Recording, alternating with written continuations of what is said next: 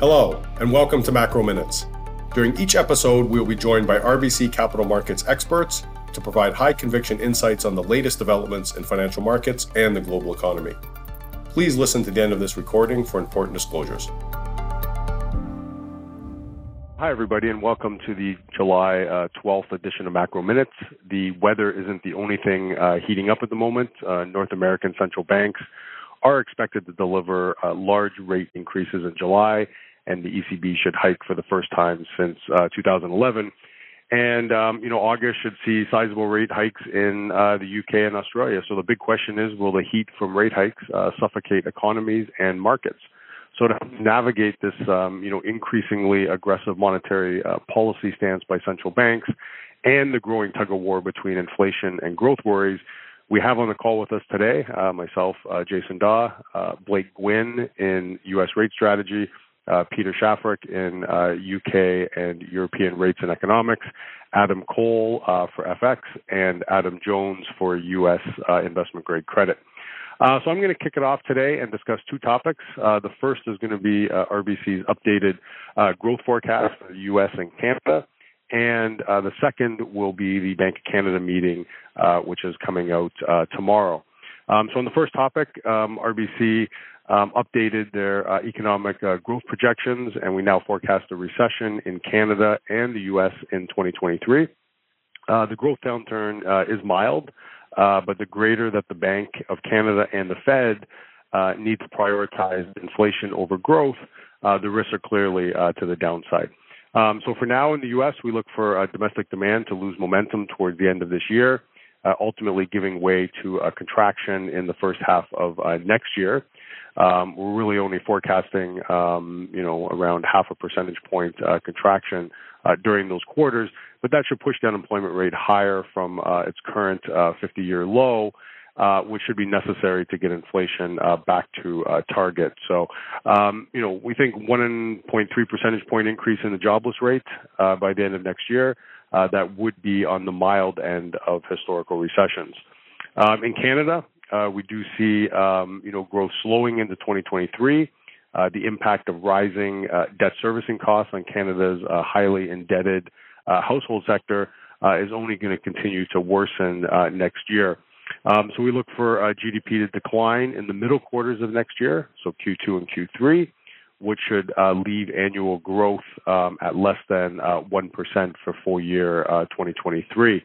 And similar to the U.S., uh, Canada's uh, low jobless rate um, should rise by about one and a half percentage points, and uh, that'll also be mild um, in the context of past recessions. Uh, moving on to the Bank of Canada meeting um, tomorrow, uh, we expect a 75 basis point hike. We give a 25% probability to a 100 basis point move, and consensus is firmly in the camp of uh, 75 basis point hike. And as of the time of this call, uh, the market showing a small uh, 10% chance of a 100 basis point move. Um, so all the macroeconomic data, whether it's uh, CPI, wages, employment data, uh, the recent Bank of Canada surveys, um, all argue for an aggressive move at this meeting and uh, probably uh, beyond. Um, so the Bank of Canada, they shouldn't prolong reaching restrictive territory. Um, so the uh, risks uh, to tomorrow's meeting are decidedly on the uh, hawkish side. Um, as far as the risks uh, to the shape of the curve, they're decidedly uh, asymmetric, uh, still toward near-term flattening. Um, a lot of the parts of the curve, uh, twos tens, for example, twos fives, uh, they've inverted, uh, could invert uh, quite a bit more uh, if policy rates uh, continue to uh, march higher. Um, you know, steepeners, these are classic uh, rate cutting uh, cycle trades, but in both uh, the US and Canada, they can probably wait. It doesn't really pay to be early in these trades. Uh, rate cuts could happen anytime in 2023.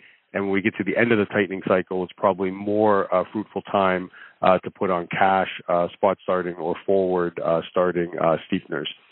Um, on the duration side, uh, just to conclude, um, it has been a roller coaster ride, but I'm still happy to have the view that Q2 will mark the peak in rates in the 5 to 30 year uh, kind of tenors and that long duration is a better bet uh, than being uh, short.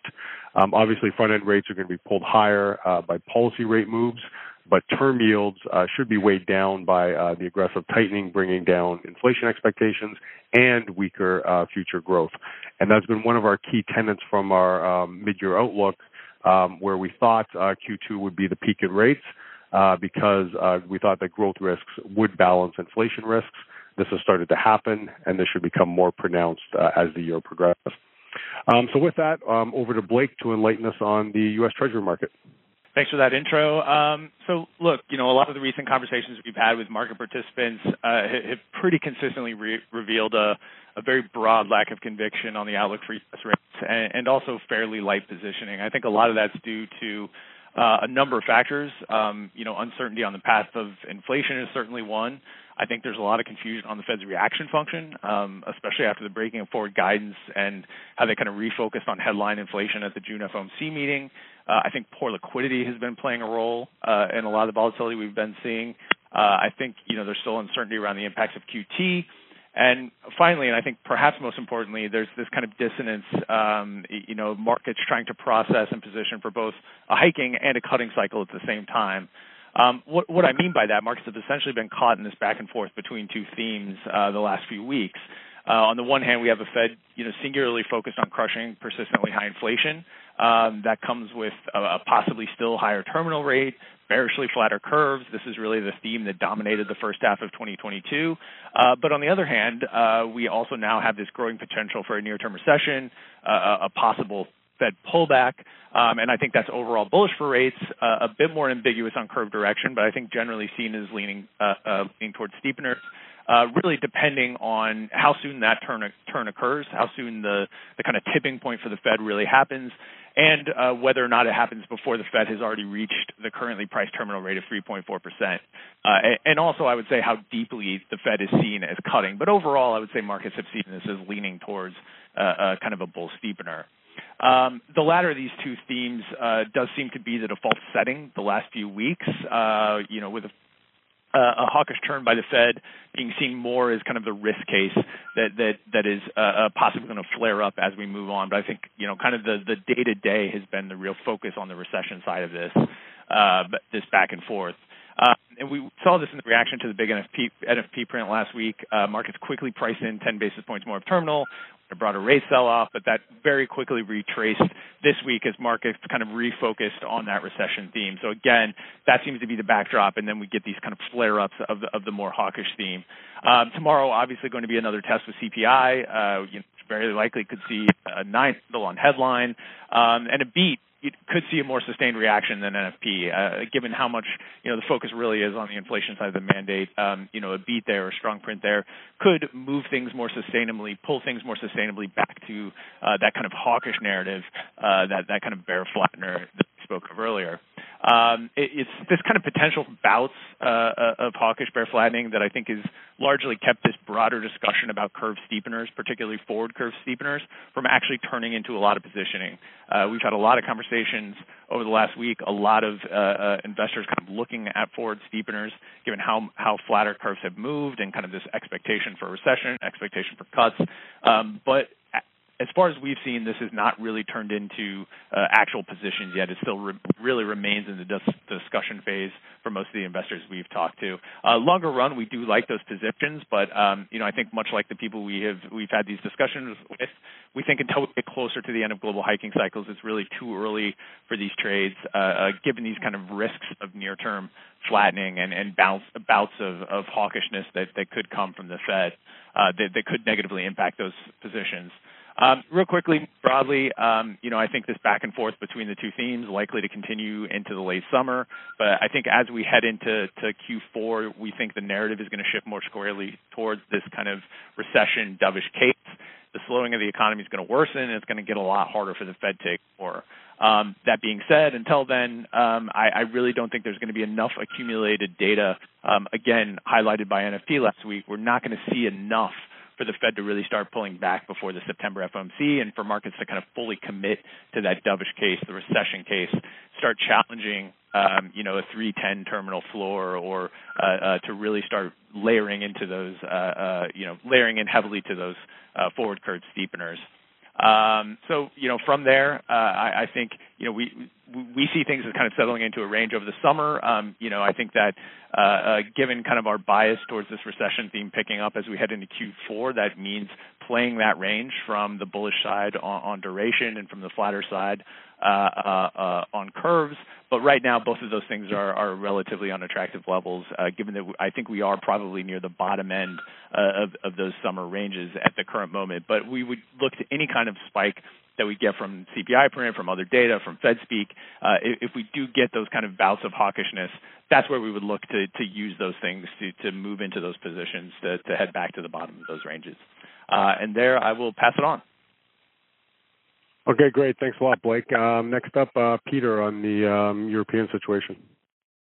So um, I think the situation, uh, so first of all, um, on our assumptions about the economy going forward, um, we have also um, changed our assumptions somewhat. Uh, we have uh, we already had a relatively weak profile in anyway. in the in the euro area, we have now penciled in a, um, a recession, so a technical recession in Q4 and uh, Q1. Uh, in the UK, we see that just about being avoided, um, but uh, the growth forecast that we have, um, 0% and uh, 0.1 for the two respective quarters I just mentioned, uh, being very close to recessionary um, question anyway. Um, the market is currently rallying, and we have a slight long position because we think the market is pivoting from uh, solely being focused on inflation towards uh, more of a growth risk. But I think particularly sort of over the last day um, two, the market is pivoting even much more. Um, and one of the key reasons here is because there is a um, and uh, there's a risk out there that um, is potentially quite important for Europe uh, specifically, uh, and that has to do with the delivery of gas and the gas situation that we're facing in Europe. Um, I guess everyone is aware um, that Russia has reduced its um, gas deliveries into Germany by 60% to 40% um, of the normal levels. Um, they are now on a regular maintenance basis shutting down one of the key pipelines, the Nord Stream 1 pipeline, and there's a big question mark about whether it's going to be reopened after that maintenance period. Um, and um, most people who understand the situation and that I'm following um, tell quite clearly that if it's not being restarted, that this would potentially be a, very, very, very big deal um, for Germany and the wider EU, and because it would probably require some um, industries to uh, make drastic um, um, reactions, such as, for instance, in some cases, even shutting down their production. So that's the risk out there, and I think that's another reason why the market is rallying so drastically. As I was saying, currently we we like longs. Uh, we have been buying bond futures um, as a response. Um, we think that the market has to reprice some of the uh, front end hawkishness that is out there. Um, uh, we are now, um, when it comes to the ECB, much closer to our central scenario of hiking to 150. Um, but in the UK, for instance, we still think that the market is probably overstating what's going to happen. So we're still pricing around about 3% as the peak rate, um, where we think that the bank will only get a chance to, to go to 250. So that's roughly how we're seeing the market. Um, I want to say one other thing um, that is slightly related only to that before we have the next call, there will be the next ECB meeting. Um, and uh, the key here is that they almost certainly will hike rates by 25 basis points. That's our forecast. That's what they have communicated. And I think despite some um, harsh voices out there that say they should be doing more, I think that's extremely unlikely. But more importantly than that, um, because that's been so well flagged, uh, I think the key is um, what else they're going to announce as far as the anti-fragmentation tool um, is concerned. They have um, already given us a little bit of insight, and um, press speculation has it um, that they will reveal details or, or significant details in the July meeting. So far, what we've seen is we've seen a significant compression of sovereign spreads um, from the time when they made their announcement a couple of weeks ago. Um, that has not filtered into the corporate market. The corporate market has widened nevertheless. So if the details fall short, um, or if they um, if they try to play for time, I would think that there is a negative repercussion, particularly in the sovereign markets, so in the Italian market, and Spanish market, and the Italian market in particular. So um, that's very important. We think they will give us details. Um, but uh, if not, I think there's another downside risk um, in spread product in particular. And with that, I'll probably leave it already and hand it back. Okay, great. Um, thanks, Peter. Um, next, we're going to hear about um, FX market uh, from uh, Adam. Obviously, a lot going on. Uh, the euro um, approaching parity, I think, uh, to five decimal places. It did not uh, hit parity uh, overnight, even though that's kind of what it'll show on your uh, Bloomberg screen. So uh, over to Adam to uh, tell us about currencies. Thanks, Jason. Um, so uh, let me uh, touch on this, this question of how FX trades in um, in different growth environments, and I, I direct you to a couple of pieces that uh, we had in the latest edition of our Total FX. Um, one of them looking at the general relationship between currencies and growth, and one looking specifically about how FX behaves in recessions. And um, I'm going to focus on that one here, given all the talk that um, that preceded me on uh, the prospect of recession in different regions. So, looking back historically, at uh, how FX has behaved in recessions. One um, important factor we wanted to control for in looking at that is whether we're looking specifically at US recessions with the rest of the world continuing to grow, or whether uh, it's a case of US recession uh, with the rest of the world also in recession. And we've got roughly equal numbers of those two uh, situations historically. By far the most pertinent, I think, at the moment is the situation where the US and the rest of the developed world are all contracting together. And looking back at how FX trades in that kind of environment, there is a very consistent pattern of the kind of FX moves that we would typically call risk off. So um, in those periods, you tend to see the Swiss franc and the yen as the top performing currencies, but the dollar gaining against everything other than the Swiss franc and the yen, particularly so against the commodity currencies, um, the Scandinavians, sterling and to a slightly lesser degree the euro.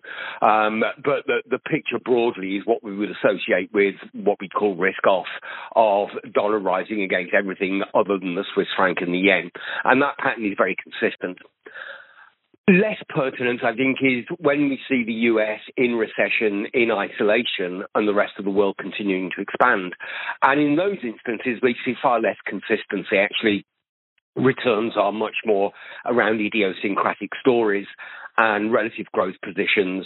Um, but I think at the current juncture, um, the uh, the, the more pertinent example is when um, the developed world is all in recession simultaneously. And indeed, if you look at the surveys of recession probabilities from Bloomberg, um, the probability of recession in the eurozone, for example, is perceived to be bigger than that in the US at the moment. So, um, if if we do see continuing um, the focus on the risk of recession and ultimately that's where we end up, then our expectation would generally be that um, the markets look like they do in periods of risk off.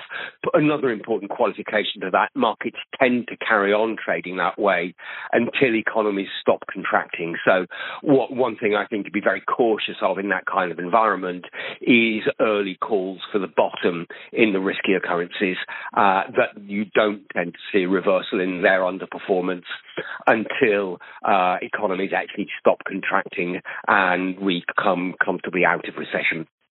So that was the main thing I wanted to discuss. Just to mention that Jason mentioned uh, parity in euro dollar and uh, our view generally. Um, as you know, we've been dollar constructive all year. Um, we had parity as a target for the end of the year. Um, clearly, the market is about to leapfrog us again. And just to note that in our latest currency monthly, which was out um, a little less than a week ago, we moved our target for euro dollar down to 97 cents in the early part of next year. So um, we've been negative euro, positive dollar, but uh, the market is moving more quickly than we'd expected, and we've moved our targets to reflect that. Uh, that's it. Thank you. Okay, great. Thanks. Um, over to uh, Adam Jones for U.S. Uh, investment grade. Uh, yeah, thanks. Yeah, I mean, investment grade uh, has actually uh, been a little bit better the last week. Uh, we, we, it definitely felt like things got a little bit close to the edge um, just the other week. We had uh, there was a big deal, an eight billion deal from Celanese in the market, and uh, on the initial attempt to print the deal, uh, it basically didn't get done and was shelved.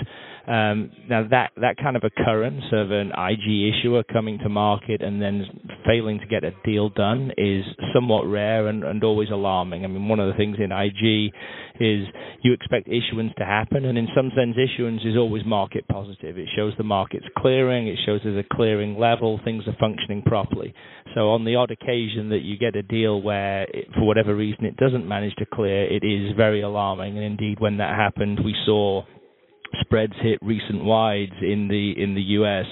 Um, that deal then came a week later, and it was a slightly restructured form. It was shuffled a bit across maturities. They did some euro paper as well, but ultimately it got done and it cleared. And you know, whatever you think of them having to shuffle it and change it, ultimately it did print. It actually traded reasonably well on the follow because it came at a level that was that was good enough. And I think having seen that clear, the market's kind of breathing a bit of a sigh of relief that perhaps things are not as bad as feared when uh, when there was that initial concern. So you know, since then, you know, spreads in the in US have come in from wides of 160 on the index. We got into 147, eased up a bit to 150 yesterday. Um, and I would say you know, chances are we're now going into a kind of summer trading mode. You know, liquidity is a bit lower. We've obviously got earnings coming up. There'll be some issuance out of the banks. Um, on the real money side, you know, spreads are now attractive enough that we're starting to see some people put a bit of money to work. Um, the thing that stops more of that is obviously the ongoing concern of outflows. You know, real money um, raised cash ahead of outflows. There have been outflows so far this year, and you know, without seeing that completely stop or preferably reverse, the the incentive for, for them to just plow into into paper is a little bit more limited. Um, but it, it, does feel shorter term that with their Celanese deal out of the way, things are in a position where we can at least trade sideways to slightly better, um, knowing that, that, that that's now gone. Um, it is worth noting, though, high yield, you know, remains a little bit different. It is, you know, it's somewhat tricky to issue in high yield. There has been you know, relatively limited issuance this year, and it is because you know it, it's not that easy. It's gone from being a market where you could issue any day of the week without thinking about it, to being one where issuers perhaps do need to be a bit more aware of conditions, opportunistic. You know, it, it's uh, the syndicates are basically having to do some work to to get deals done nowadays, and so you know broadly there is still that bit hanging over credit markets. Additionally, you've seen the stories about uh, banks sat on loans and trying to shift loans off their books at discounts, etc. Um, and so there are, you know, there are still those aspects in the background that are of concern. But as far as USIG, it feels like the the fear that that's spread into IG for now at least can be put to one side, and, and that sets us up to, uh, you know, to perform reasonably well, you know, sideways to better. Okay, great. Um, thank you. Uh, so that concludes uh, the call for today. This content is based on information available at the time it was recorded and is for informational purposes only. It is not an offer to buy or sell or a solicitation, and no recommendations are implied. It is outside the scope of this communication to consider whether it is suitable for you and your financial objectives.